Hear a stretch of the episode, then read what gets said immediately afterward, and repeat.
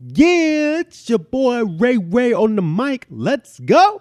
What up, y'all? It's your boy Ray White, host of On the Mic with Ray White podcast show and equity inclusion strategist for Raymond D. White Consulting, and bringing to y'all this fantastic book, Advocacy in Action Nine Practical Actions for Allies and Social Justice, that is available to you right now. Click the link in the bio or DM me the word AIA book, and you can get this today. Well, you know, shipping may take a little bit of time, but you can get the physical copy by clicking the link, and I can send it to you a signed copy, and you get to your inbox shortly after you, you know, sign up for it. But it'll be yours in your inbox. Uh, super excited about this book because what I hope to answer is the question that many of our non-black identities have asked during 2020. When I see social injustice, what do I do?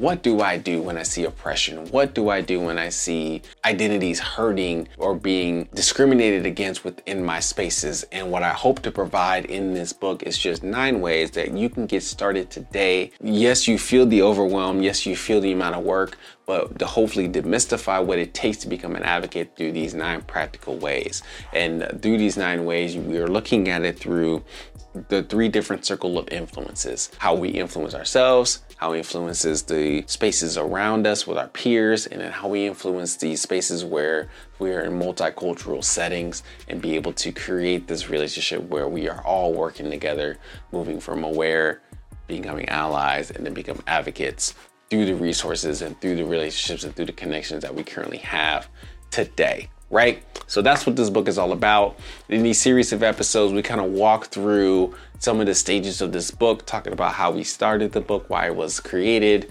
what our, and then the next episode was talking about our advocacy position and how that plays a key role in for us to even engage with this type of work. Then we de- delve into our circle of influences where we talked about what it means for us to practice within ourselves, what work we need to do to become unaware and understanding and become advocates.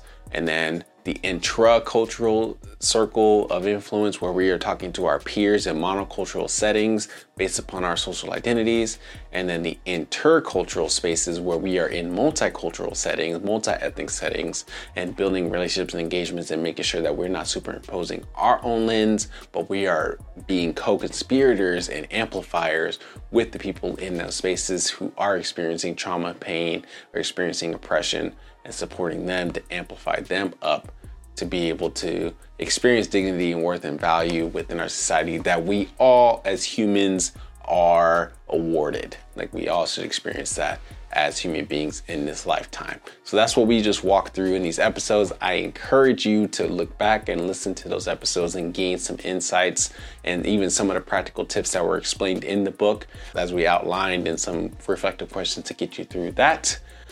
But we reached the end of the series.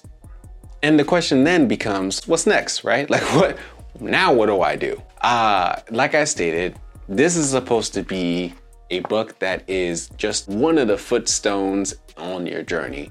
There are tremendous amount of authors out there, tremendous amount of resources, tremendous amount of steps that you can take. And what I hope to submit is just one opportunity to get you started on your social justice, anti-racist, anti-oppression journey.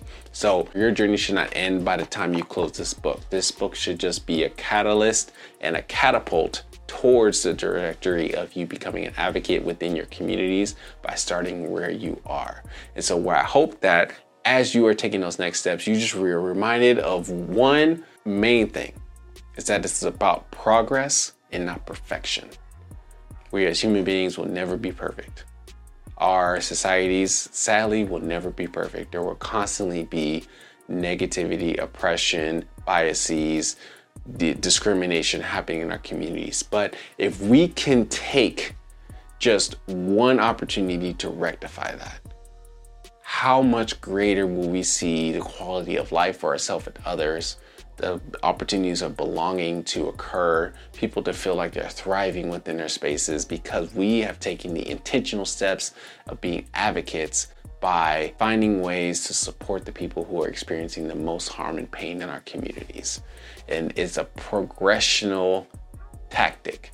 We can't be perfect in building relationships. Humans are not going to be perfect.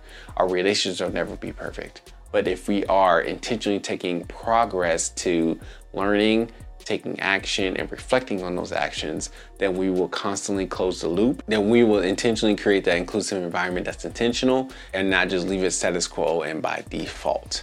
And so, what I hope to encourage you is that, like I stated, this is just one of the services or one of the resources to help you on your journey in the midst of many others as well, and that you just do not stop at one book, at one course, at one coach, one consultant, whatnot, that is talking about what it's look like to become uh, anti-racist in this space, that you leverage it as an opportunity to enhance your knowledge, enhance your skill sets and your capabilities to be that leader within your communities. So that your next step is to identify what your next step is. as you get to the end of the book, as you take these practical actions, how will you deepen your knowledge and deepen your engagement in your relationships to becoming an anti-racist leader that we need in our communities and leverage that as an opportunity to invite more people into this work because it takes all of us in all ranges of life and perspectives and skill sets to bridge our communities and create inclusive environments for every identity belong and thrive.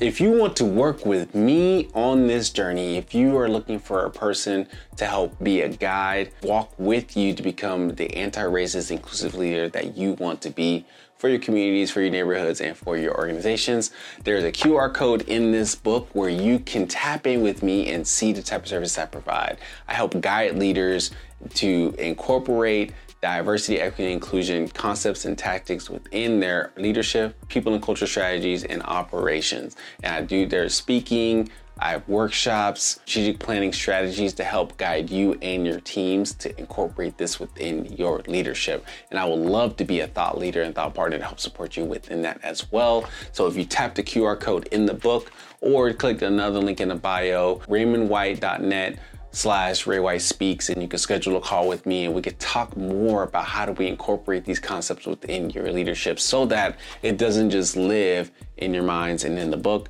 but you're actually living it out through your actions and through your leadership to create this environment for your community. So be that leader, get the book AIA Advocacy in Action by clicking the link in the bio and DM me the word AIA book. Appreciate this journey with me, and let's continue to create inclusive communities where every identity belongs and thrives. Let's go.